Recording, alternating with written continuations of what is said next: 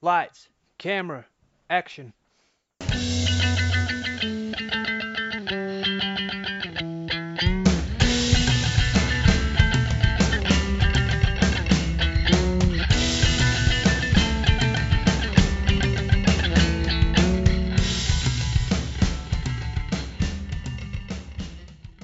Hello and welcome to another edition of Movie Madness in association with Spitballing Pod. I'm Luke Byron, joined as always by Keenan Bonner, and the match it we'll be getting into today is 2019's Knives Out versus 2009's Sherlock Holmes. Once again, Keenan, just the two of us today. Um, people really did just rock up for Goodfellas and then uh, go on their merry way. Yeah, but as ever, committed to the cause. You're under the weather. I Yeah. never, I never feel hundred percent. So, but we're still here. We're right. we, we still are, and uh, we've had two murder mystery murder mystery films, uh, ten years apart. Two detective films, probably a better way of putting it. We'll start well, with Knives Out is is definitely a murder mystery. yeah. Then I kind of thought with Sherlock Holmes. Is it? Well, not I sure. reverted to type. We'll start with Knives Out, the film that made more. And the synopsis a detective investigates the death of a patriarch of an eccentric, combative family. So we've seen some glossy synopsis before. This one's very uh, to the point, point. for such a eccentric film. Mm. I like that. You When- don't need a, a lot more than that in this for this film, you? When did you see this film?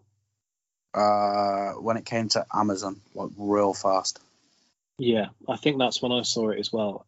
Did you have high hopes for it? Because I remember there being a lot of Oh, no, when it no. came out in the cinema. No, no, it was when it came to Amazon, but a lot of people, it wasn't that fast. I remember now because I was just going to say I remember being told how good it was. This, uh, just quickly, this uh, this joins the category of the uh, this of the usual suspects for me because I already knew the end. I already knew the bad Oh, guys. oh. It's a shame. Although once you've seen it, I feel like it feels quite obvious, but I guess that's part of the joy of it. I remember the promos coming out for this film, and it was one of them. And I think we spoke about this um, for previous films, and I can't think which film it was that we were doing it for, but it was essentially like uh, bollocks on the table, as uh, you may say. This is the cast that we've got. Mm. Revel in it, and we probably don't need to do much more promo than this because you're going to see it just based on that alone. I don't know what happened. I, from I'm going from memory again. I feel like this came out around Christmas time, and Ooh, good shout, good shout. the tough the thing with films coming out around Christmas time, I guess for the family aspect of it, it's good because you have more people. If it's like your family, it's easier to kind of wrap people up and go to the cinema, and you probably make a lot of money that way. Mm. When it's you going with like your mates and things, it's hard, isn't it? Because you're trying to maneuver like a trip together. Someone's got this Christmas party, someone's doing that with their family, this, that.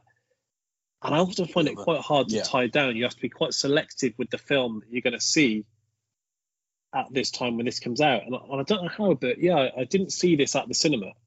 No, I didn't. I did watch it on. As I say, I watched when it came to Amazon. Um, I'm not sure. I, I can't remember if this was Christmas. If this came out around Christmas time. Uh, yeah, last no day idea. of November 2019. So it definitely came out for Yeah, that yeah. December that um, period. some period. Yeah. Um, so I can't even remember what would have come out around the same time, but um, either there was something that was more appealing or I guess I just didn't go to the cinema around that time. But I remember being quite pumped for it when the when the trailers came out, and then it was sold as essentially being like a game of Cluedo in a film, which Yeah, I don't think is too far removed. I, I think they even make a reference to that as part of the film yeah. as it goes on. Um, did write down what they say. They refer to it as ah, they say dramatic. The guy practically lived in a clue board. So yeah, Hmm. very much. Even just with um, the way it starts, it's very Cluedo-y, isn't it? It's like uh, the the dark coloured mansion in the background. The kind of uh, keeps it eccentric just because I've seen it in that uh, synopsis. The kind of pub carpet kind of pattern all away, all away. Nothing too. Uh, I don't really know what I'm saying here, it looked like something you would imagine in a Cluedo board. Is basically what I'm getting at. Yeah. No, I get, I, I get that. Um, the different methods of disposal, etc. How do you, Yeah. how, how would you do sort of thing is, is another part of it. Based on what you've said so far, what do you think the critics thought of it? I reckon I'll love this. So, Knives Out is a self aware, stylized farce that has a great time and pulls you along with it. A knowing nudge wink that leans heavily into the genre's well worn threads before pulling the rug out from underneath you repeatedly. Knives Out is at once a glowing tribute and a smart retooling of the formula by Johnson. The sheer charisma of the actors, all working at a high level and having a damn good time, propels the movie and makes it truly special. So you can see where we're going here. Yeah. Uh, I, I hesitate to use the term instant classic, but what I will say is that Knives Out has struck a very particular sweet spot. Finally, it's both a witty spoof of murder mysteries and an outstanding embodiment of the genre. So they're all fairly accurate? The last one, definitely. I don't think I've spoken to anyone that doesn't like this film, which is quite rare, particularly when a film is receiving such high praise. There's usually someone out there just ready to tell you how much they didn't like it. But you know, I've not heard anyone say anything negative about this. It, it's fun. Like And it, it like it is the is the best way to describe it. It is fun, which strange thing to say about when it's a geriatric who's just been who's been killed. Um, but it is fun and it, it's it's good to watch. And like it says, the actors are all very good in it. Sometimes that is sometimes the benefit of just hiring good actors. But- yeah, even at the start, I say when it says, uh, think it's so so so so since his demise. Seven like- days. Yeah, as much as like that means quite a dark thing, just the way they've worded it is almost playful. In that, I guess, like it says there, almost a parody, just stopping just shy of that. Yeah. Um, even the way they show his body at, at, at the start, despite the fact that he's had his throat slit, they show it in such a way as it's not really there to shock you. It's kind of in your face from the get go. It's quite. Uh, Well, as throat slittings go, well, I've got a bit on there to tell you why it went down like this. well, I was going to say as throat slittings go for, for film, um, it's the way he's found is quite peaceful. He could Yeah. be face he could be face down, actually just in a pool of his own blood. Like it could have done it so that he's two thirds of the way decapitated and his head's hanging off. Yeah. There are a lot of ways to do it. A lot of ways to have done it.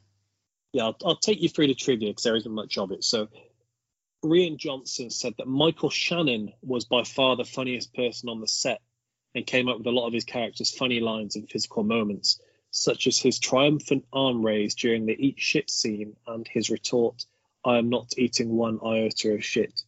Would you have guessed that from the cast? Uh, I wouldn't have guessed that from him, let alone the cast. Maybe it's because I'd read it already, um, the trivia. But once I'd read it and I was looking at the script, I thought I can kind of see him being. I get.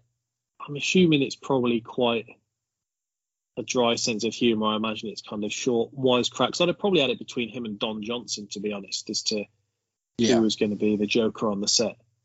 Mm, I get that. I will actually. I don't get it. I wouldn't have picked Shannon. Jamie Lee Curtis, I would have would have had up there. With Michael Shannon, and I don't think you've seen it, but you've heard me reference it plenty of times. Um, I was thinking as soon as I saw him being funny of the night before, where he played Mr. Green. Um, I guess I could kind of just see him in the funny role, which is why I thought of it. So maybe that's Hmm. why. Fair enough. Um, when Ransom tells his family at the will reading to eat shit, he was originally supposed to tell them "fuck you" individually. Rian Yeah. Johnson divided to remove most of the f bombs in the script to secure a PG-13 rating and keep it more like the mystery films he used to watch with his family growing up. Chris Evans I- was the one who suggested substituting "eat shit." I sort of thought that as I was watching it because that is just a perfect moment where you tell someone, Yeah. "Fuck you." Uh, Rian Johnson also contemplated cutting Blanc's donut speech, but Daniel Craig convinced him that it was good. Um, watching the actor deliver it sold him on keeping the entire thing. Fair enough. There's there's quite a lot with that final sequence. I didn't take down all of the trivia, but um, Daniel Craig supposedly really impressed the director on the set of this film, and he does seem to be. Um, he seems like the kind of actor that De Niro would love if you've uh, followed the previous podcast that we've done. Um, so Craig reportedly memorized the the entire final um, 30 pages of this script, not just his lines, everyone's. Mm. And it meant that they changed a lot of how it was filmed. There was going to be a lot of kind of uh, short, sharp cuts Yeah. when he's delivering that speech. And because Craig had gone to the effort of memorizing it so well, he supposedly wanted to kind of give Craig his props and have it as a less cuts, and so it doesn't look like they're doing it for that purpose. is if you can just have the focus on Craig as he delivers this long speech, because he was really taken aback by the fact that he'd gone to the trouble of doing this when, particularly with the size of actor he is, he really didn't need to. I know it sounds strange because obviously life changing and all that, and he's now an A-lister and a superstar. But I think by playing James Bond, some people don't give him enough credit as an actual actor. I guess it's a lot of people probably hadn't seen him before that. Maybe, but like he was in Layer Cake, he was cl- Yeah. cl- classically trained and stuff. So he is like he is actually. Were a they big in America? actor. Maybe not. No, you're probably right. But what James Bond? But I mean, before James Bond. So the films that you're referring to there of him doing. Mm, maybe not. I don't know. But still, like, come on, he's got to have done something. They're not casting unknowns. No, no. you know, James Bond. But people did seem to be surprised that he could act or do anything other than James Bond. And I was like, well, come on. I think once you've done that, people kind of, and I don't know if this is an American thing or if it's a celebrity thing because we've got our fair share of them. I think people are used to people doing the bare minimum amount of work because they now can. And I guess with Daniel Craig, maybe securing Bond has made him even more of an actor that wants to do these kind of things rather than less of it. Well, whereas some others in shoes. When he sort of when he was given the whole, I don't want to do another one. That seemed to be the case. He wanted to do something. I won't say serious, but or, or proper. We wanted to do something more Well, in line with himself, at- sort of thing. if you look at the direction that, I mean, even in this film, Chris Evans has gone since securing and since kind of being an A-lister himself, he seems to be far less audacious and he's happy to do. I mean, he's he's doing the the new origin story of Buzz Lightyear. Is what he's doing now. Whereas I can't see Daniel Craig kind of hitting that point and then settling for doing that. It looks like he kind of wants to push himself further now. Maybe you've got two differences there because there's nothing about Chris Evans suddenly turning up on set and memorizing it. In fact, the only trivia that you really get about him on here is how good he was with the dogs, if that helps. Does love dogs. So that yeah, he says some of the best acting in this film is from the dogs because uh, they really sold it that they didn't like Chris Evans when uh, in reality they loved him. yeah, I do do see something about him. He does love dogs. Um, Daniel Craig and Ana de Armas would later work together in the 25th James Bond film, No Time to Die. This is due to Craig choosing Armas for her role uh, due to the chemistry of them working together on this film.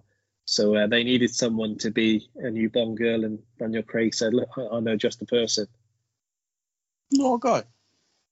It's big that. Like more so more so these days.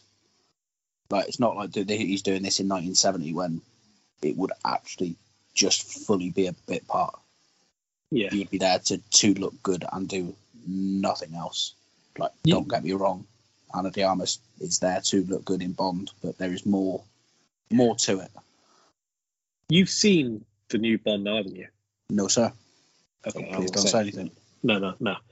Um, and I was just going to be whether um, her continuing and whether that would do anything with him kind of picking her. Um, but I guess even you, you've seen the press shots. The her role in this, this seems to have blown her up more than like feature length films that she's done. like just in one picture of her in that black dress Mm-hmm. has just gone absolutely mental. I mean, Yeah. I'm not shocked after seeing her in the film, but uh, yeah, it She's- seems to have taken her life actually its just- own. No, it has. She's actually just fantastic though. Yeah, Yeah, we had um, Alex talking about her on Monday's podcast, and he get, I could see the, I could hear the glint in his eye as he was talking about her. So No, I meant as an actress. I mean, no, not- yeah, not he, he she, didn't. Um, She looks like something from another planet, but but actually, she is just mint. She mint. She's good in War Dogs a little bit. She gets in that. She's Yeah. really, really good in this, and then presumably she's mint in James Bond. Yeah, she's very good.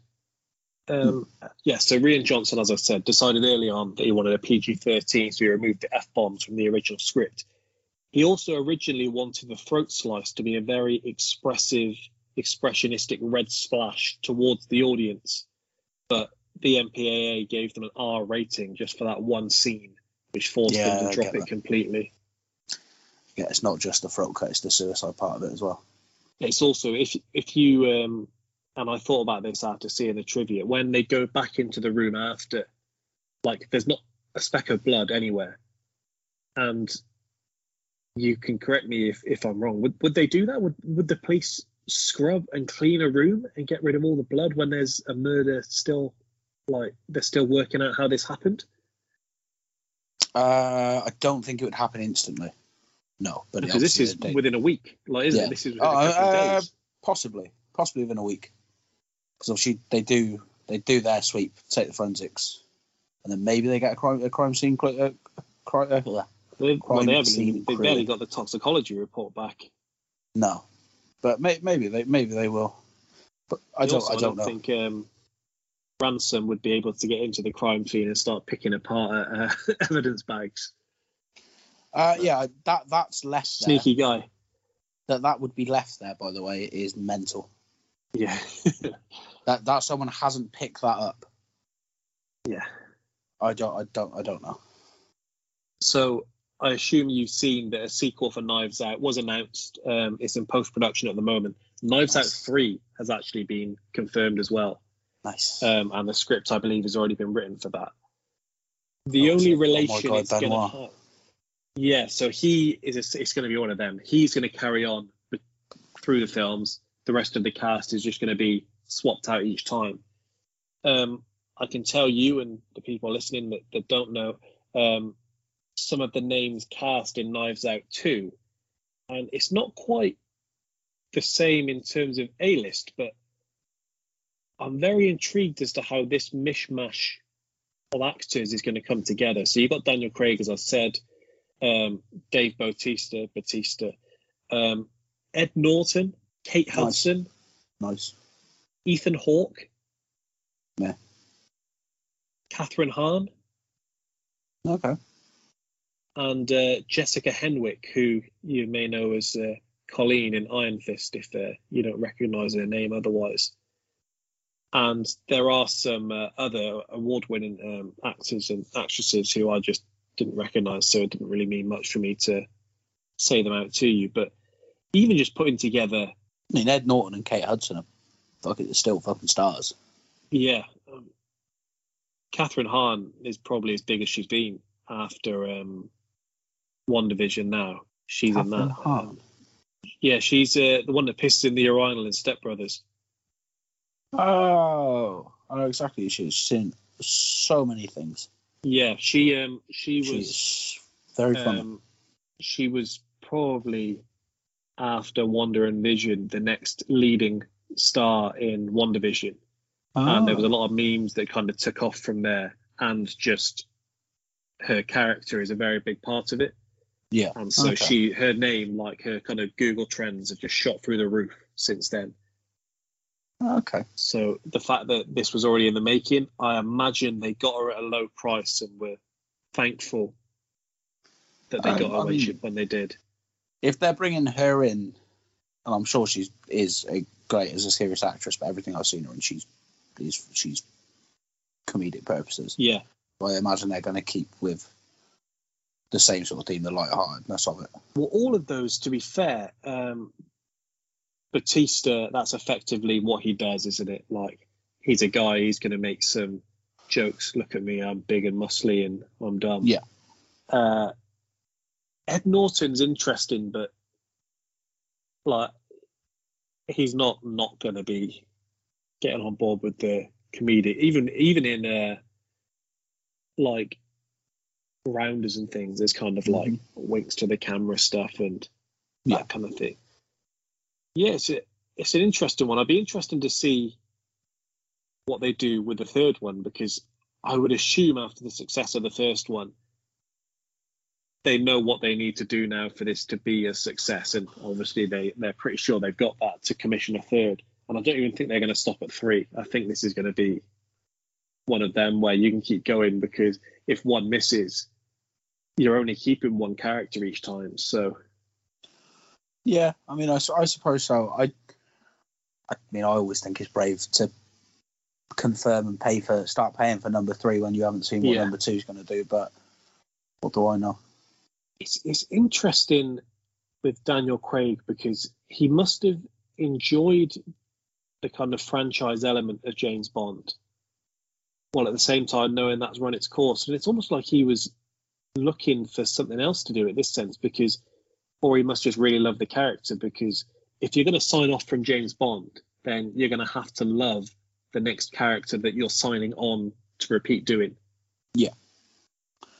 So he must Yeah. have enjoyed doing this role. There's not a lot not to enjoy, Well, no, no, but it's like it, you know. from what we've seen, he probably got quite a lot of free reign within the script. Like I know he was basically given the outlines of the accent, and then he was able to kind of find his own. Um, even just down to the things where he's singing in the car. I know he had free reign of essentially. You Yeah. can sing what you want in this. Uh, and they gave him a lot of respect by the sounds of it. Like you, you, you've done your Craig. We can trust what you're doing here. Yeah. No, I, I Um, get that. the director Rian Johnson, if I take you through his resume, um, notable ones, uh, Looper. I still I don't know if you've seen that yet or not. Is that the Bruce Willis thing? Yeah, I have seen Um, it. Gordon Levitt. You have or you haven't? I have. You like it? It's okay. Um, have you seen Breaking Bad? Yes. So he directed the um, Ozymandias episode, the one where Hank dies, um, rated Okay. 10.0 on IMDb, the highest rated episode TV show film in the history of IMDb. He he directed that episode. That's some fucking bullshit. But fair enough. Wow, that's that's what that's what got it. Um, he also directed Star Wars Episode Eight, um, which I don't I don't think you've seen. No, I, I, I haven't. Which one's that? Um, so it's the last one um, Oh, that they've done. Um, essentially, he says the uh, the character of the kind of kid in this one, the one who they refer to as a Nazi, Yeah. um, he, he feels represents all of the people that were sending him abuse for how shit they thought Star Wars was, um, and that's all encapsulated in within that character. Um, so that that was that was what he said afterwards um, as to the stick that he received. Um, yeah, for for a fairly short career in terms of like the list, it's it's not a long. He's not done 15, 20, 30 films. Mm. But some pretty, even if you don't like what he's done, the names he's worked with, the budgets he's been given, very impressive. Yeah, fair enough. Given I- a franchise at this stage. Yeah, I mean, I assume they've given him some budget to work with for this second one. Yeah. Um, What did this do, uh, for the third one. What did this do box Um, office wise? Do you know? I've got it in front of me. Budget 40 million, opening weekend 27 million, worldwide gross 311 million. Okay. Not, not. I mean, really good, really good return. But it's It not, not feels stellar. it, it feels to me, and I guess going by even what we've said, it's one that truly did pick up with word of mouth. Yeah. It's interesting that still that can be a thing, and you not have things that even when you've got this cast that's hyped up too much, where people are judging it before. I don't know how- how many people paid attention to it by the seams of that because when the opening weekend, oh, 20, that's only in US and Canada, the 26 million, but Mm.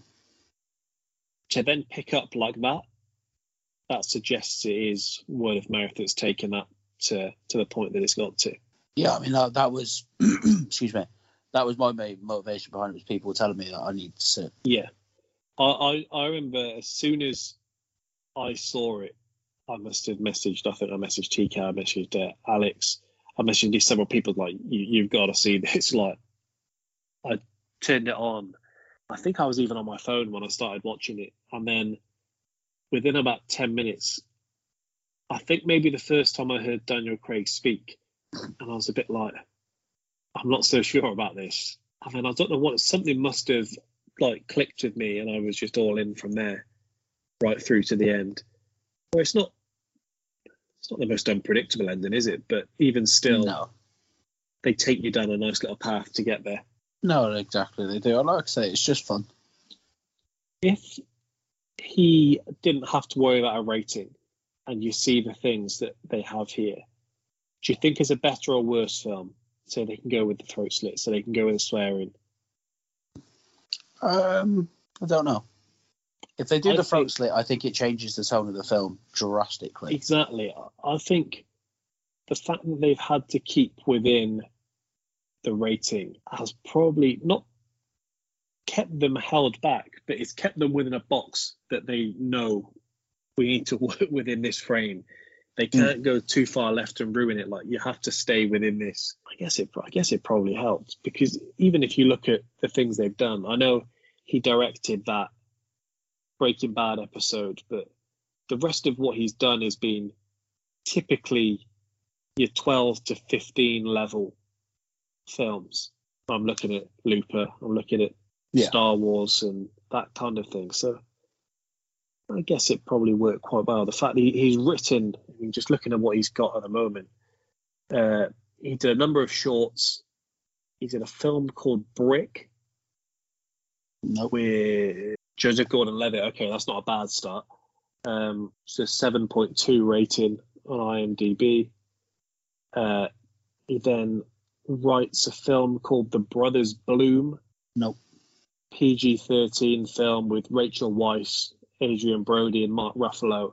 He's gone straight in with stars. Like Yeah. that's that's as far as 2008. Um, and then between 08 and 2012, he does no nothing uh, released that he's written. Clearly has a good relationship with Gordon Levitt because that's the the first film he does with him. He's directed an episode of that um, HitRecord on TV that he does. He wrote the Star Wars film that he directed.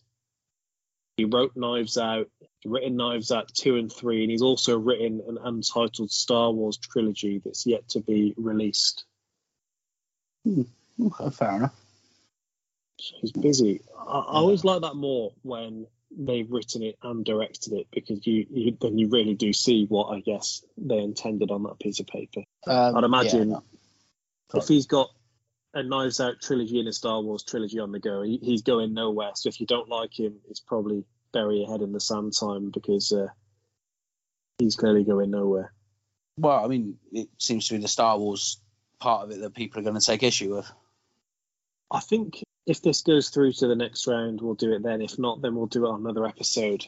I think I'll maybe give you a budget, uh, uh, metaphorical budget, one week, and get you to make the best Knives Out cast that you can with that, and see what see what you end up with. Yeah, no, we can have a look. We can have a look at that. I mean, forty mil gets you a lot in this. Yeah, yeah. the only thing I'll say. Like, I know it's an I like awful lot of money, but with with some of those names, like uh, and I'm talking like they're shot to bits, but like Ed Norton, Ethan Hawke, I like the idea of the Knives Out franchise bringing back some of these guys that we've not seen in a while, or we've not seen in like a big budget film for a while, Hmm. and him using that as kind of a vehicle where, for one, if these people aren't in big budget films at the moment, they're probably going to be more flexible.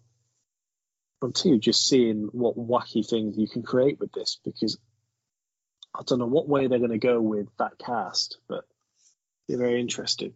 yeah, I just fair. hope they keep it secluded. I don't want it to be a kind of uh, running across the city um, detective one like that. I'd rather it stick to the format they've got at the moment. I mean, I think if they do happen to go to sort of throw it into the city, they're probably back more towards the roots of the of the film in terms of genre and sort of action Yeah. and so on. This film had it just about right, didn't it? Like it's mainly set in this one house, and then for for just as and when they branch out a little, but even still, it's all kind of reverts back to the same place every time. Um, how rewatchable do you think the film was? Very. Is this the second time you'd watched it? Have you watched it? It's the third time I've watched it. It's just about the. I think it's what two hours fifteen, maybe. Hmm. Not in front No. I don't yeah. know why I'm asking. It was two hours ten, so even less. It's, I guess, even then, with what we've said, the fact that it's within that genre, there's nothing too heavy in there. Like it's not. And I always refer to you, and we have the same debate as to whether you've seen it or not. Um, the film Prisoners. I'm still convinced I kind haven't. of- I don't- I'm sure you've told me before that you have. If not, then I'm looking forward to seeing it here. But there's a kind of whodunit aspect to that, but the film is a lot heavier. It's not rewatchable in the sense that I'm having a nice, happy evening. I'm going to stick this film on. Like it's going to take you through the motions. This is one you can quite literally put put your feet up. You can enjoy this. 97% the approval rating on uh, Rotten Tomatoes for this. Still don't understand why we use that as a fucking anything. I hate that website. I don't. I, I just saw it while I got the uh, critic reviews. Um, otherwise, I, I don't use it. Um, apologies. I fucking hate it. yeah, I've got. I used to have a list I would do, and you can make of this what you will. Um, when I would go to the cinema a lot more on IMDb, I would rate the film instantly the second I came out of there, um, rather than sit on it. And then at the end of the year, I'd look back and see kind of what, what films I'd watched each time. And I must have had this in a year when I was going to the cinema, but I know I definitely watched it at home. But I gave this an 8 out of 10 the second I finished watching it. Do you think that's harsh? Do you think that's too high? Or what do you think? Sorry, say that part again. So I gave it the second I turned it off. I gave it an eight out of ten Ooh, nice, my solid. uh, IMDb app. Yeah, I'd probably say you're in around that, maybe a little bit higher for me. Yeah, I think it's got better in my mind. Uh, I mean, in hindsight, so maybe that's why it goes against me doing the immediate. Seven point nine is what the rating is on IMDb, um, kind of overall. Um, it really good. The, the, the cast alone. Um, Chris Evans, if if you had this script in front of you, and you had this set of actors, would he be the person you'd have put in that role? No, maybe not. Who would you have done from the cast? I don't know. I'm not sure. I swear that maybe's there. Maybe. I don't. I don't know. I think it's very hard to talk about recasting in this. Yeah, Just even even between roles in the film, because everyone everyone hits their their own notes pretty pretty much perfect. Like, can you swap Shannon and Daniel Craig, for example? Can you sh- can you? I don't, I don't, I don't think you can. Don Johnson always looks like he could very much be a bad guy. It's part of uh, his Yeah. uh, his shtick. Um, and I think I'd still see him as Big Daddy in Django, which doesn't help his case. Um, No.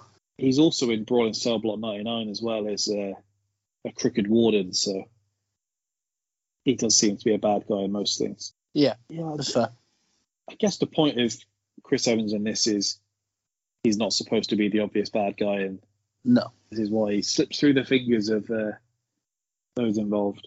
Um, the other ones that we have there, even in the kind of lesser roles, you've got um, Katherine Langford in there, who done 13 Reasons Why, which is obviously where she blows up. She was supposed to have a decent sized role in Avengers uh, Endgame. I don't know if you knew that. No, I didn't. so she was going to be um it was going to be like a flash forward in the film when uh, tony dies this no spoilers are fun but if you haven't seen breaking bad or avengers endgame i feel like you're probably not too fussed at the spoilers at this stage but yeah when he when he dies um he was going to have a conversation with his older daughter and that was going to be her and then they realise like this makes no sense. Why are we doing this? And so she gets cut out of like the biggest franchise in uh, modern times. But even then, she goes from that. She's in this, and as a lesser character, she's still a recognisable face, which I guess is the point of Knives Out, isn't it? Yeah. All of the press photos for this are like a like a squad photo for some unique sport that you've never heard of, because it's them all in a line in just these funky suits all the way across. Um, supposedly, Rian Johnson, when he sent this script out and he was trying to kind of get these people on board, he had to put kind of a uh, footnote on there to ignore the first 30 pages, which was uh, the early kind of interrogations going back and forth to the point where he was debating whether or not it should be in the film. I find that hard to believe because obviously it's such an integral part to showing everyone's kind of character. I think it might be my favourite part of the film, in fact. Um, I don't know how you feel about it. Wouldn't go, wouldn't go. So I wouldn't go that far. I don't think. Just been sat trying to think about my favourite moment of this film, and I think it's one that. Well, well, I know we'll get there, but I funny thing it's one that's Yeah. really quite boring. Are you, are you surprised that maybe it didn't read well? If the fact he says he's having to kind of say to people, look, don't judge this based on the first 30 pages, it gets better, I promise you. But I know. I was going to say how much happens, but I mean the murder's there. But after that, a great deal doesn't happen. Speak about it. Speak about it. Speak about it. You get some flashbacks, and then Chris Evans obviously rolls in, doesn't he? And then you see, see it picks up from there when he's the expected, or not the expected. That's that's not that's not fair because I wouldn't have had a clue. I didn't have a clue when I, I wouldn't have had a clue when I first watched it. Sorry, even though as I say, it's been spoiled for me. But I do. The dialogue's pretty sharp, isn't it? For that Oh, opening, like you've yeah. got the slickness of Don Johnson in there, like Jamie Curtis is kind of going back and forth, looking a bit fidgety, trying to get out of there. They're kind of picking and blaming each other. I think Michael Shannon's pretty good in this bit. I guess we need to see the script to be able to base it, but I don't know. I was just a bit shocked when I read uh, him saying about it. What Mm. is your favourite moment or scene?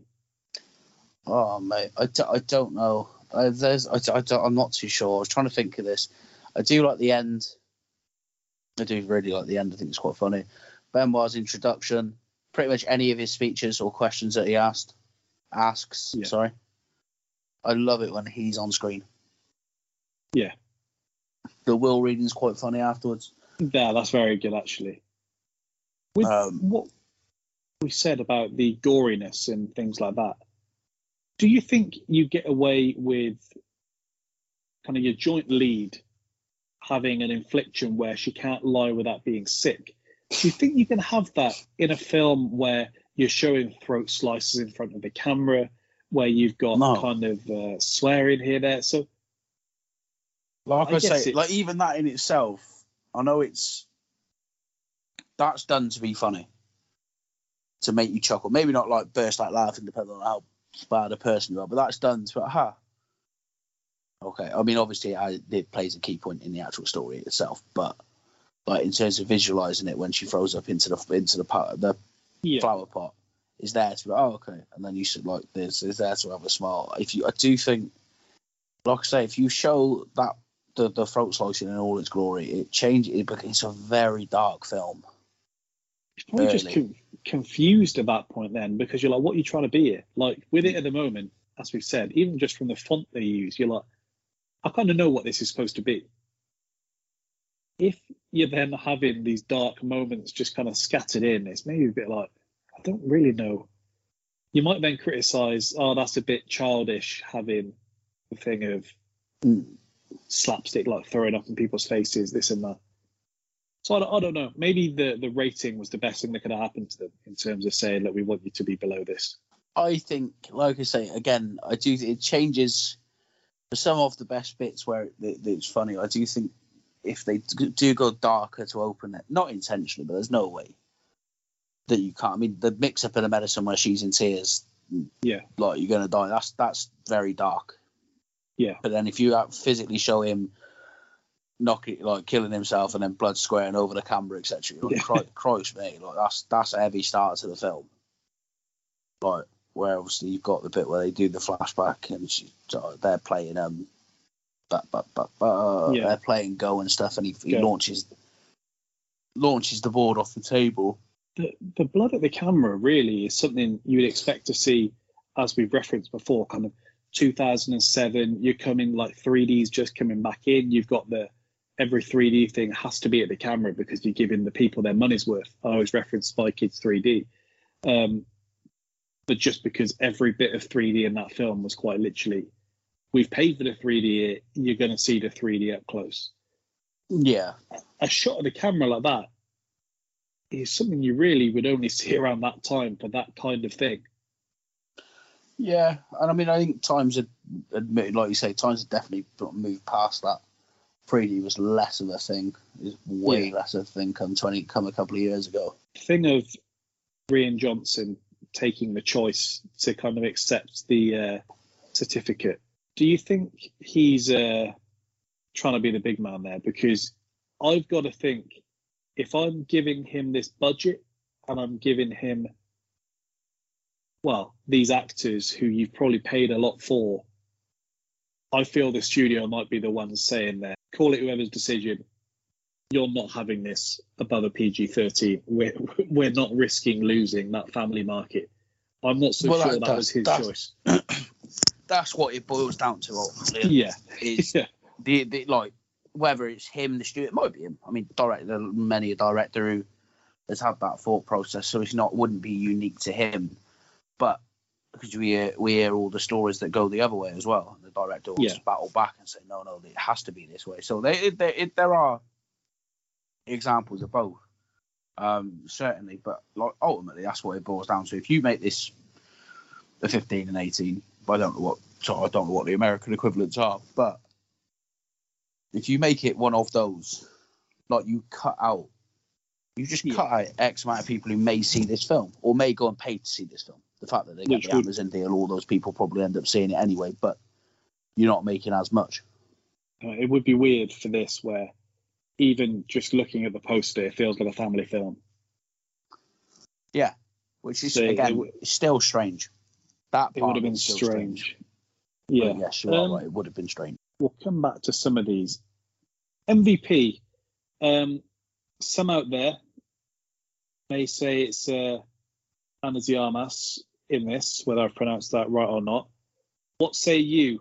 Is it Daniel Craig? Full stop. Yeah, it is. Yeah, I, I find it hard to disagree. Um, It's his film ultimately. side you ask me about this film, he's the person I think of. Is anyone other than those two a side character in this? Is anyone other than those two a side character? Yeah. Or the main character? So I'm saying, are Daniel Craig and Ana de Armas the other ones that the only ones that aren't side characters in this? Yeah. So anyone other other than those are main characters? Is the question. So Uh, who, no, they're all they're all. It's those two. yeah. So who would you say is the best side character in this? It's got to be Chris Evans, right? I think I would go Michael Shannon. Hmm. Okay. It's it's very savage in this film the way he's like, oh, you got to think about your mother, who you essentially just found out is an illegal immigrant here. You got to have a little think about this, and then falls into a web of his own making, where she's like, if you're saying the resources, I know I have those resources, so I should be able to do that. In in that moment, so you do judge the characters in this for how they react to the death of their grandfather, father, etc., and the fact that the will isn't going their way.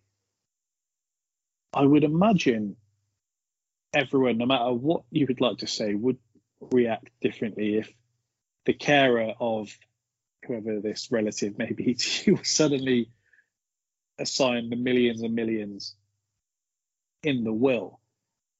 If this happened to you, um, and your mate, who's that's just been given everything, is then on the phone saying to you, "Look, I'll make sure you're, you're well taken care of."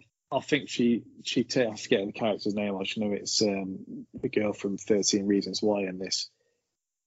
You're being sunned in that instance. She takes that quite well. Essentially saying, "No, I'll make sure you get a bit of pocket money every now and then." Yeah, but that's they make make her to be that character. But I don't think it. I don't think actually would ever come out in the wash like that. You know. I don't know how you how you'd approach that in the first place.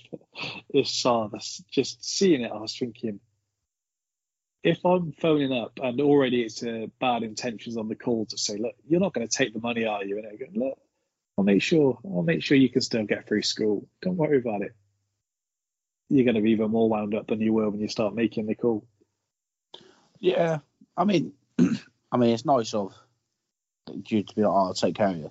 Because she could buy all rights, but fuck it, taking it all. It's all mine now. But at the same time, she's phoning up thinking that she's going to be getting multi millions. This is like, uh, would you rather get no bonus from your work at Christmas, or would you rather get something insulting like a tenner?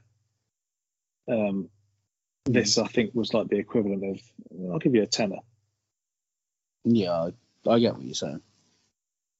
Um, originality, I think, is a tough one for this. The other ones, I think, we'll come back to, um, because it felt entirely original to me at the time, but at the Mhm. same time, it is that it's kind of tugging at other pieces. I guess it's the conundrum we have when we've done several Tarantino films, isn't it? Yeah. Well, I mean, it just stopped shy of the Butler did it sort of thing. It felt so original to me seeing it. I can't It think of anything else like it. I don't know if I don't know how they managed to do it, but I understand that it's set in 2019, but some somehow it just feels like it's not. Yeah, 2018, I think. Um, Well, but the the point yeah, I get it. stand it's, it's a point point standing. It somehow feels like it's not. Yeah, yeah. It's very strange, and I think every time I watch it. that probably works with having it as secluded. Like if Mm. if it branched out, you couldn't do that. But the fact that it is like you don't really get the scope to see if it is more developed than that. Like they've got smartphones and that's basically and they can Yeah. send some encrypted emails. Yeah, no, I know. Just always a point. I mean, originality was, I think they do. I think it's there's nothing that you would call it original. Yeah, I agree. If we go on to Sherlock Holmes and then we'll, uh, wrap it all up nicely in a bow. Um, the synopsis here. Detective Sherlock Holmes and his stalwart partner Watson engage in a battle of wits and brawn with a nemesis whose plot is a threat to all of England. What do you think the critics say of this?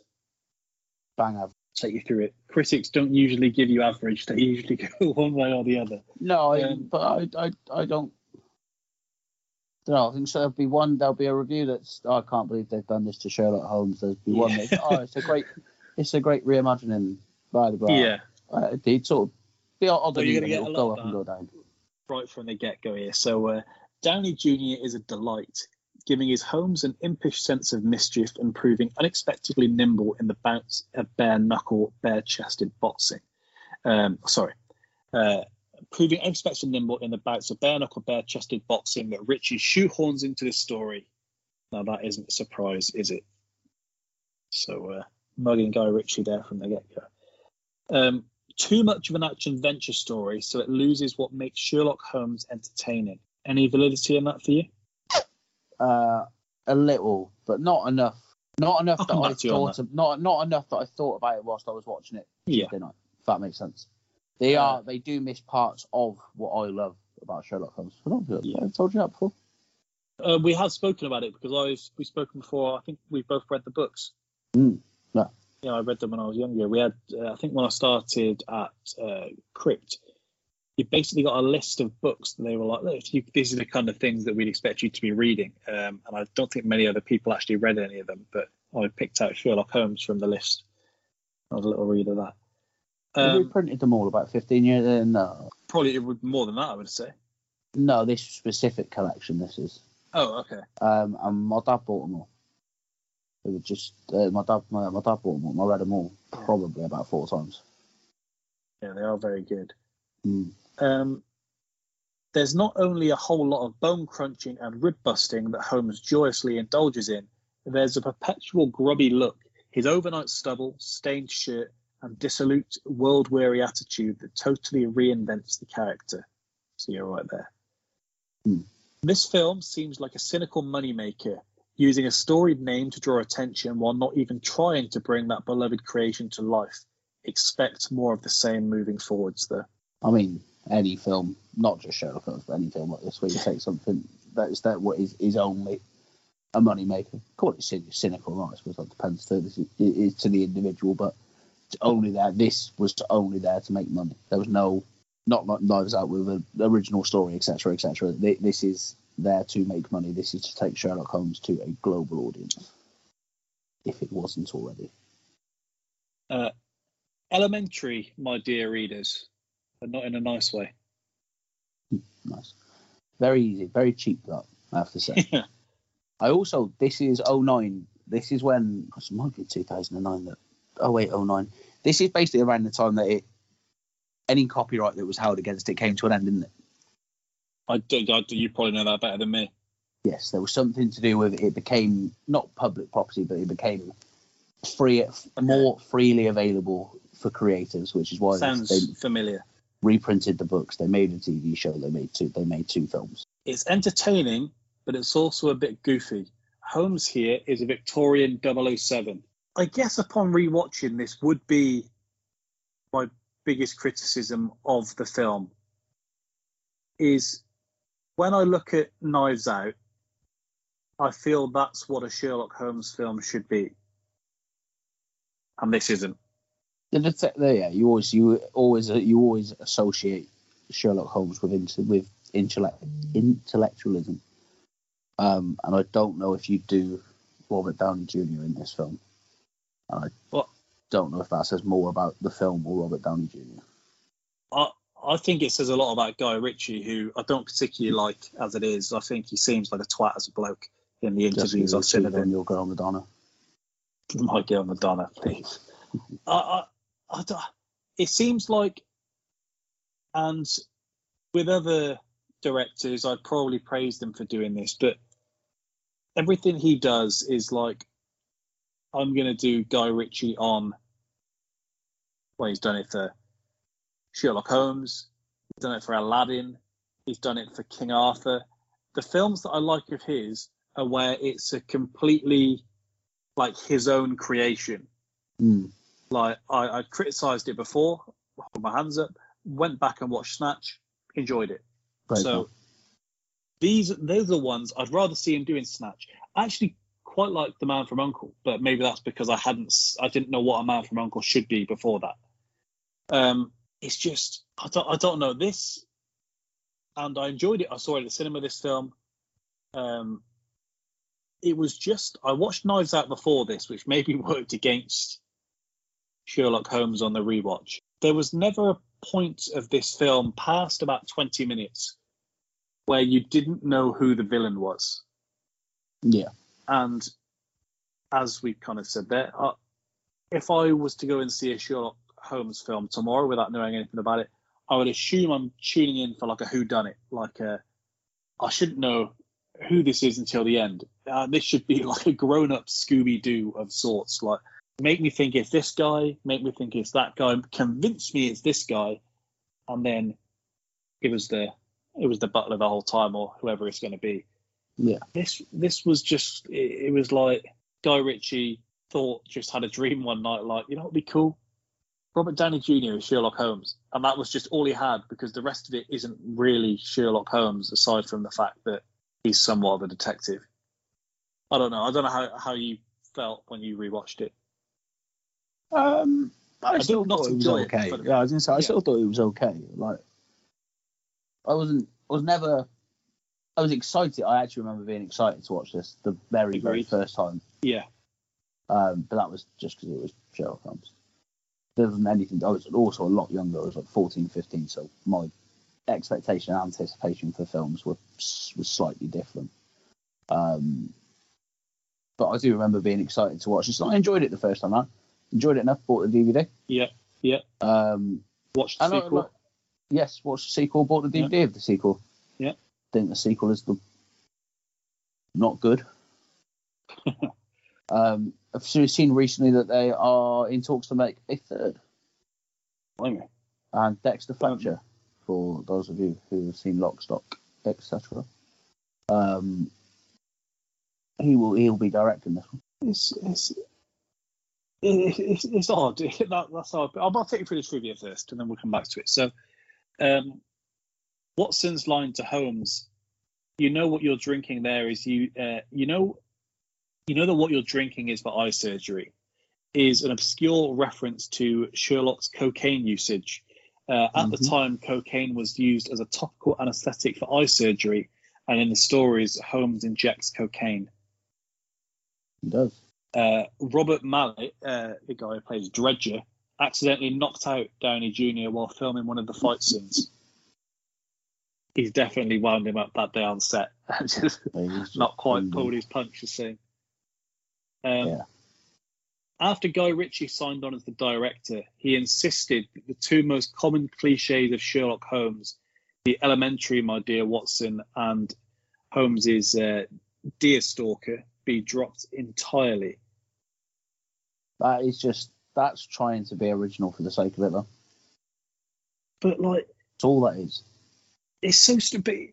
He did King Arthur and then insisted on pulling the sword out of the stone with David Beckham weirdly watching on and panning to his face every 30 seconds, and then ended it like fighting beneath the surface, beneath the surface with like the villain from the Shadow of Mordor PlayStation games. Like, I don't think the guy knows what he is, and I didn't think I liked him beforehand, and I actually tuned in to watch uh, his interview with Joe Rogan, where the less uh, I watched less of them recently as Joe Rogan is turned into more of a kind of Joe Rogan caricature. But I feel like in a three-hour long form interview, you should be able to get a fairly good idea of what someone's like. Oh yeah, certainly. And I remember hearing him in that interview say that he was going to make an Aladdin film. I'm thinking, what the fuck is going on here? And then I think he says in that interview that he had Will Smith signed on to be the genie. And I think the less said about that, the better. I've not seen it.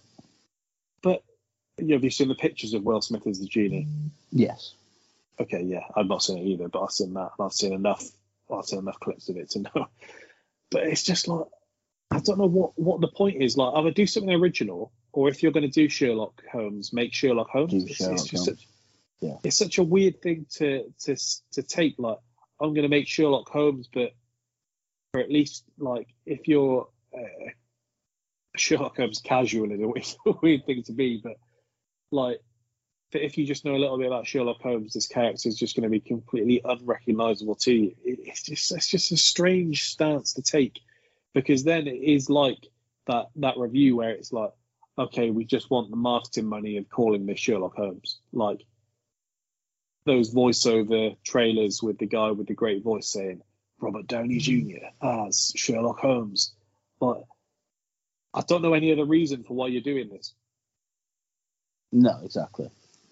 That's what I mean. It, it is it is for money making, and I don't I don't know. You don't remove enough or add enough for it to be a, for it to be considered a. attempting to escape the clutches of wearing a tight corset every morning, Rachel McAdams would trick the costumers by pushing her stomach out or eating a big breakfast of oatmeal before being laced up. However, they eventually caught on to her ruse. So that makes it sound like they're like tying her up every day. Like, you will wear this corset. The bridge under construction, uh, as I'm sure you're aware, is Tower Bridge, being worked on between 1886 and 1894. Mm-hmm. Um, two minutes 27 into the film, where Sherlock Holmes is running down a spiral staircase, um, is actually the exact same staircase that's used in uh, Prisoner of Azkaban that leads to a divination class with Professor Trelawney. So there's a little crossover for you. I didn't need Rach- Rachel McAdams' role was originally going to go to Sienna Miller, who was in talks for it before her ex fiance Jude Law was cast as Watson. Yeah, And Guy Ritchie was like, Look, no offense to here, I know I'd rather. Sorry, Sienna, but uh, you're out, love. Talking of our guy Daniel Craig. Yep. That's Uh, why that's someone- what broke the two of them up, wasn't it?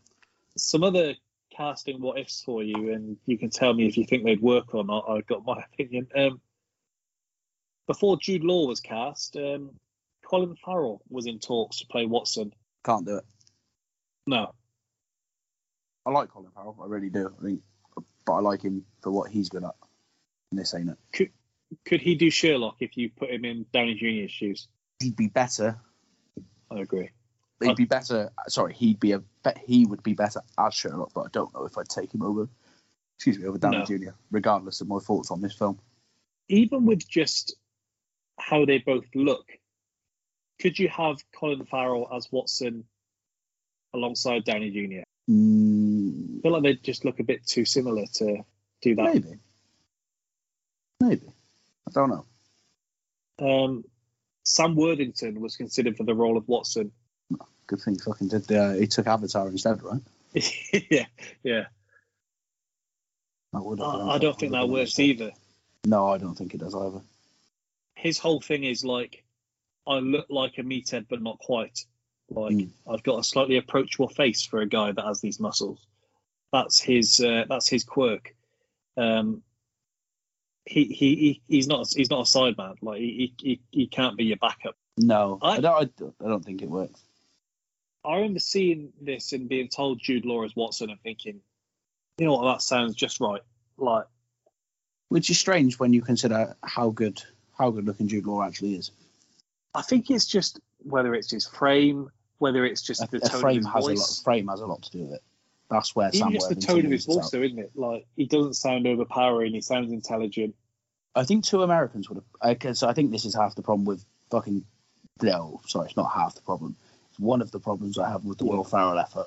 There's a lot Um, of problems with that. no, I was going to say half, but that was actually a wild exaggeration. There's so many problems with that. A more original take than this, though, for the record. yeah, I Um, not saying it's it's no in by no way, shape or form a better take, but more original. I, I, it would annoy me, and this sounds stupid in this day and age, but it would annoy me to have two Americans. Hmm. It would have annoyed me even more in 2009.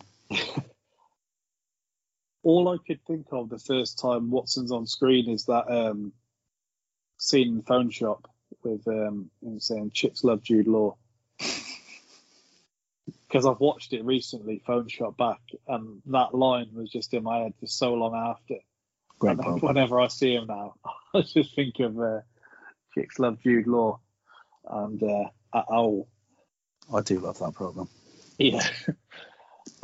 That phase when you would have the same those the everyone had those t-shirts printed. I can't even think of how to explain it, but it was almost like word art kind of style, like down the side, and it'd be like a big kind of picture. And you used to get them the type you would see advertised on Facebook for like Keenan and Kel, or you would get Gavin and Stacey, or all these kinds. And I had a phone shop one of a new man on Nice. there um, that I was wearing around Amsterdam in about 2010. So real sign of the times there. Nice.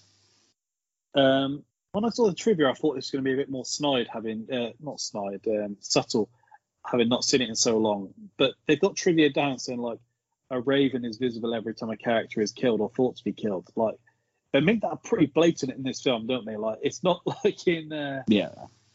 what is it in The Godfather? In the, um, every time someone's going to die.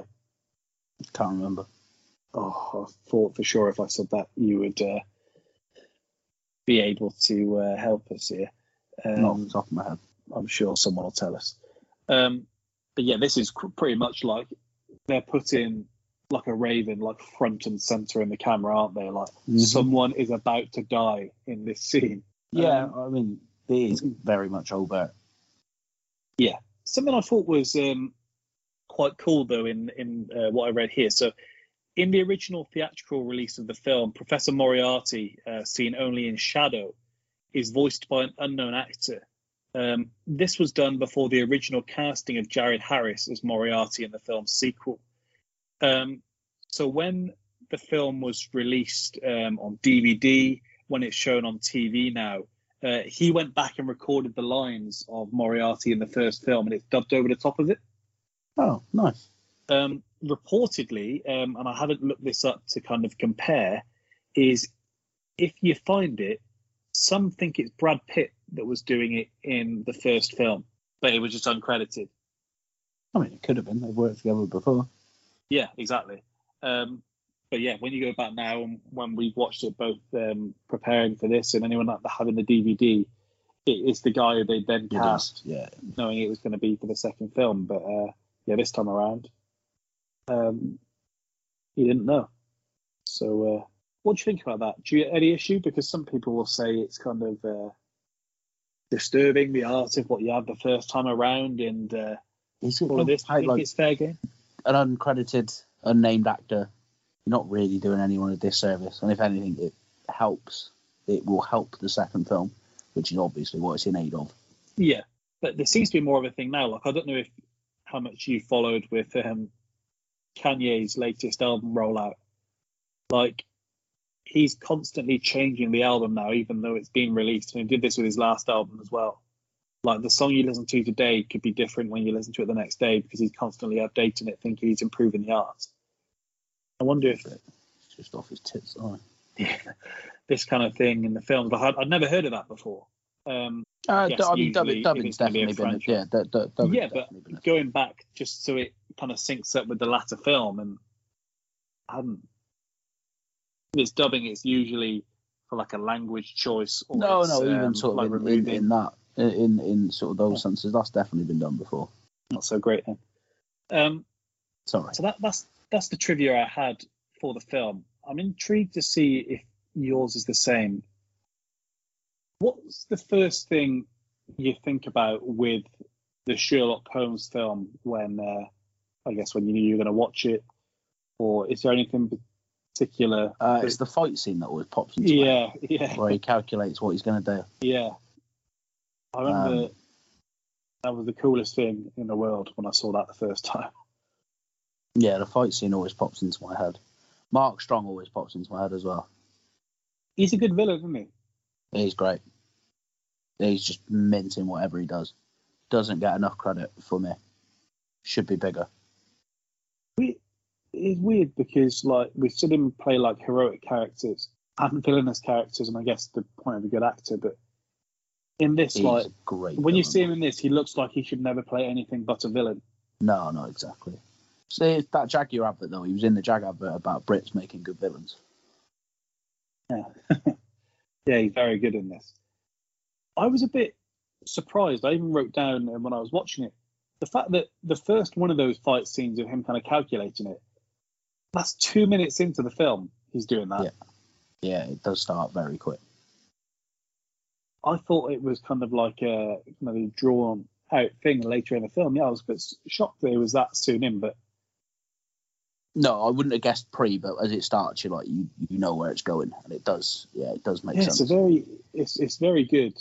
That is. Um, I do see some people complain about the fact that he does it in the bare knuckle fight, and it's like, well, why didn't you do this ten minutes earlier? I mean, they, I think they try and cover that with the one guy says, "Where did that come from?"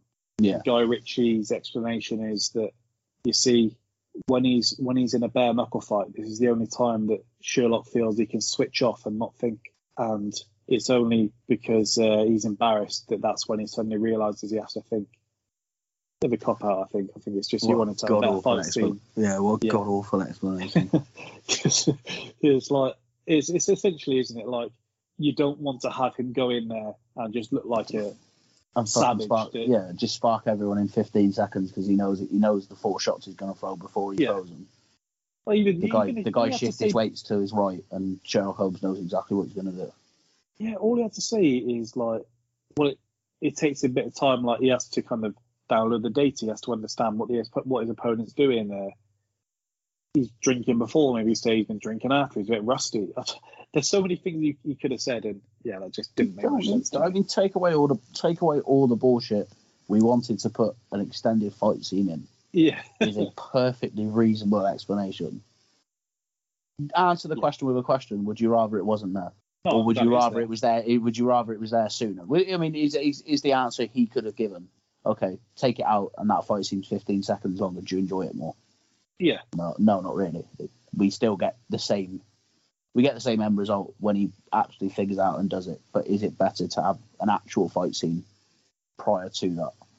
yeah, Probably. very confusing. Um, thoughts. The woman, well, yeah, yeah Watson's uh, third. Um, she gets mad at Sherlock, but she did insist on him uh, reading her and kind of saying what he thinks. I don't think, really think she has a right to be chucking a drink in his face, does she? She asked for it, quite literally. Who really wants to hear the truth, though, mate? What's the point? Ah, Be careful what you wish for, as the old saying goes. yeah, exactly. So, you got to take it when it comes. Oh, exactly. Watson the whole way through this film. Like I know he wants to be uh, leaving this life behind, every opportunity, he, he, he, he's trying to leave his boy alone, face the ops in these streets. Instead, he just keeps being like real back in. But it's like, come on, you're in for a penny here. You've, you've got to be on board. Even to the point where he's nearly been like chopped in half when he's in this. Uh, I don't know what's it called? Like the the the, like the butchers, like the the, the, Mm. the meat factory, whatever you want to call Yeah. it. He's gone through all that, and even still, the next time he's like, "Oh, you know what? Uh, why are you saying we? It's you. You're on your own here." It's like, come on, just give it a rest now. He knows you're coming. We know you're coming. You don't need to still be saying this each time. Yeah, but you gotta try. You gotta try and convince yourself, aren't you? It doesn't do a very good job of it. No, evidently. So, from what I gather, you you read the Sherlock books a lot more recently than I had. Like, I, I quite literally, I, I read them going into year seven, and I believe I read them maybe in year nine, I think. Probably Let's year nine. Yeah, year eight, year nine. Be the last time I read them. So, the character that Rachel McAdams plays in this film, Mm-hmm. in the books, she's not a big character at all, is she? She's in like one story, and Yeah. that's it. And then they make her kind of like But they This the focus. one that every, everything they do focuses on Irene Adler because it's a love Yeah. interest, and you don't really you don't see another full Sherlock. interesting. That's Um, all it is. do you think she's good in this? Rachel That's McAdams? meant, that she's meant. We won't go back. We won't. We don't need to revisit my feelings on Rachel McAdams. No, just uh, I don't know. I feel like if we were doing the recasting, which we'll bring back in the next round, um, You give I her a chop, would you? It would be wow. Funny you should ask. It it would be. well played. I would recast her or Sherlock before I would recast Jude Law. Hmm. Yeah, but Um, I think that's the English thing. Yeah, yeah, probably right. I do. I don't, I don't know. think- Maybe I don't. I don't know. She's she's better in other things, but she's not. that's She's not an. eye- She's not. I'm basing it on. She's not an Yeah. eye like. uh, She's certainly not an eyesore. But She doesn't She do a doesn't- bad job. no, not not not at all. And I think I think the sequel's been out long enough that we can say this. She she gets capped pretty early in the second one, doesn't she? If I'm not mistaken, Yeah, she's she's yeah she's she's like right at the start. hmm Um, there we go. Um, how rewatchable do you think this is? Less so than before I watched it. Yeah, so this is about five minutes less than uh, Knives Out. It felt Significantly longer. 20 minutes, 20, 25 minutes longer, I would say. I'd Yeah. say it felt closer to two and a half hours than it did two hours. Yes, it's good. That's a good. Nice way of putting that. Well, I think you've kind of said. So, what was your thoughts in general, having rewatched it? If, But it was fun. It was fine. It was did it live up to what you thought it was going to be before rewatching? No, no, no. I was. It was. It was. per- It was fine. It was like I don't hate it suddenly. It wasn't a bad No. rewatch. Yes, it was a little No. slow in places, and I'd want a little bit more of this and a little bit more of that. But that's all personal preference. But I don't think it. It was. It, it, was still. It's still exactly what it is. If that makes sense. It wasn't Did you watch Knives Out before Sherlock or after? before. I watched Knives Out on. Do do do do. I watched Knives Out on Monday. Monday daytime. maybe? yeah.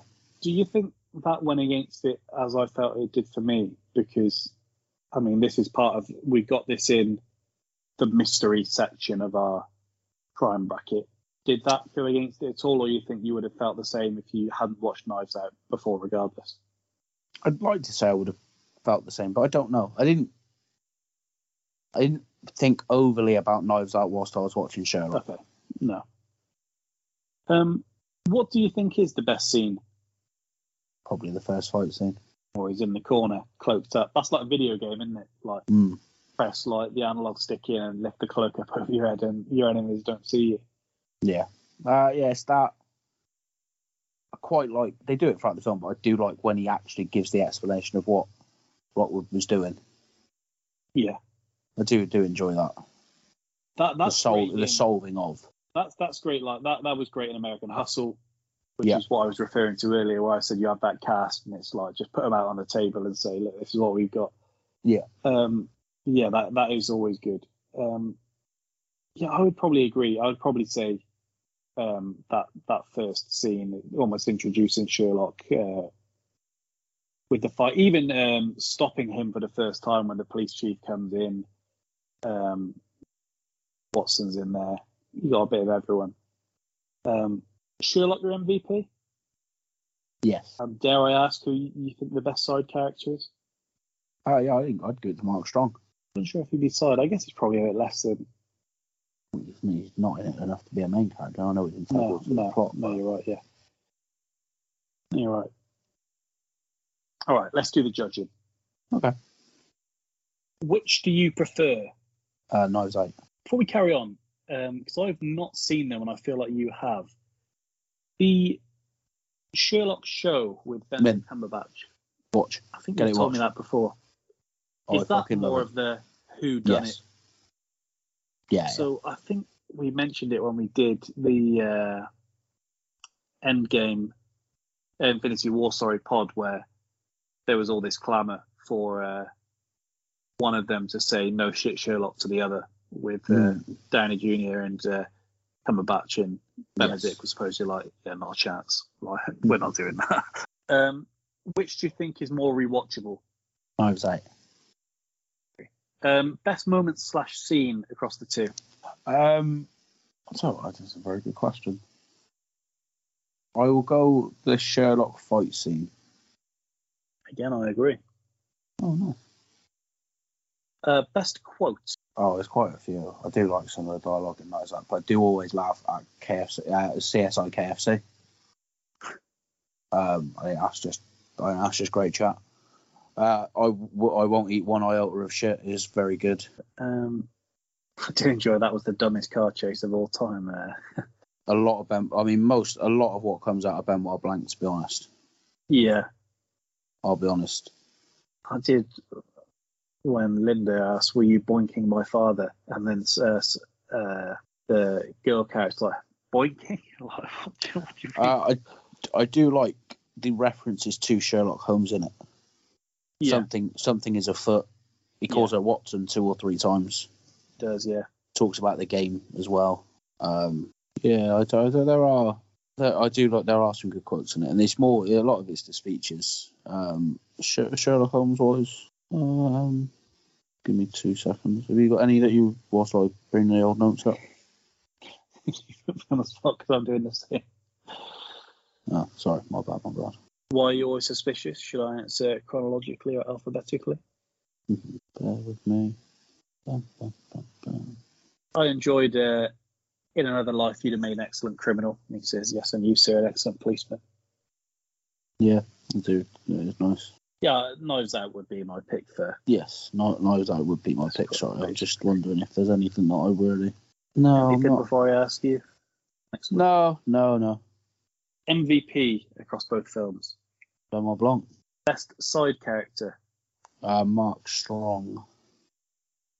you're Michael Shannon.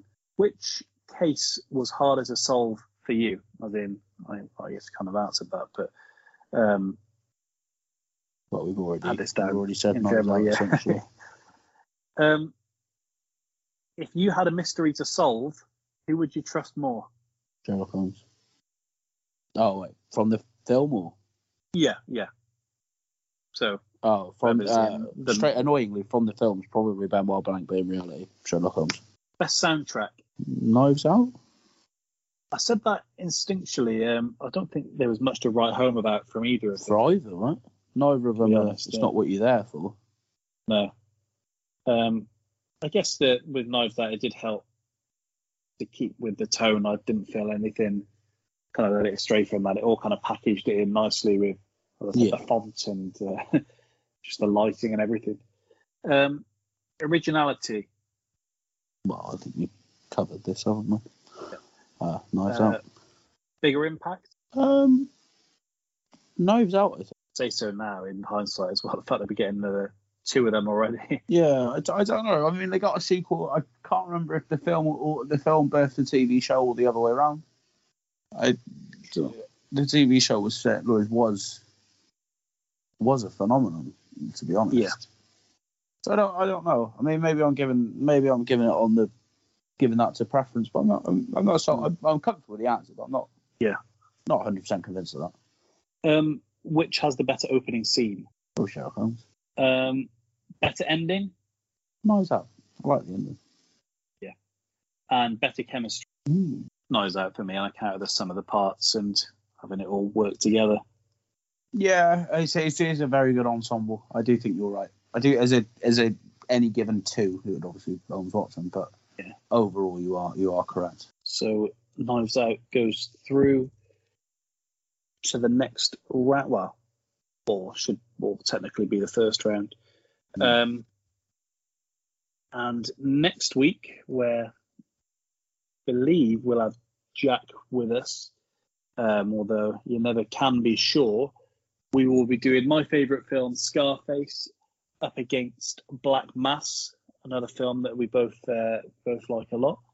So a slightly darker week next week, um, a longer week in terms of films. Yes, that's, Um, a, that's a good five six hours we've got to cut about for it. What what I will say, and I think it's a lot easier said for um, someone that's already seen the film.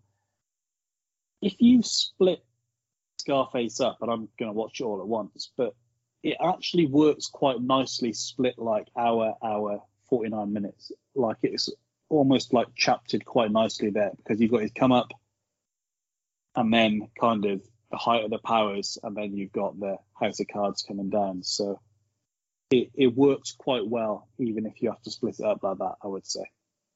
Better than some others. Okay. But I'll be doing my best to watch all at one. I'll probably watch it Monday. I'm still not back. A little while still not allowed out until Tuesday, so uh, plenty of time for me. Yeah, you do have that luxury. Um, well, not luxury, but I get what you mean. Um, so there we go. That I'll just add Knives Out to the list. So Knives Out is the seventh film to progress into uh, the final bracket alongside Wolf of Wall Street, The Raid 2, 30 minutes or less, Jackie Brown, Goodfellas, and End Watch. So there you have it. I wonder what point you'll reach when you stop reading them all out. Um, I think I've only read them all out once before because I started adding them at the end again rather than forgetting about it. So uh, Mm. There we go. Thank I you for listening. running through 28 films. No, no. Thank you for listening to another edition of Movie Madness. We will be back next week. Can't say who else will be, but we certainly will be. Thank you again. Goodbye.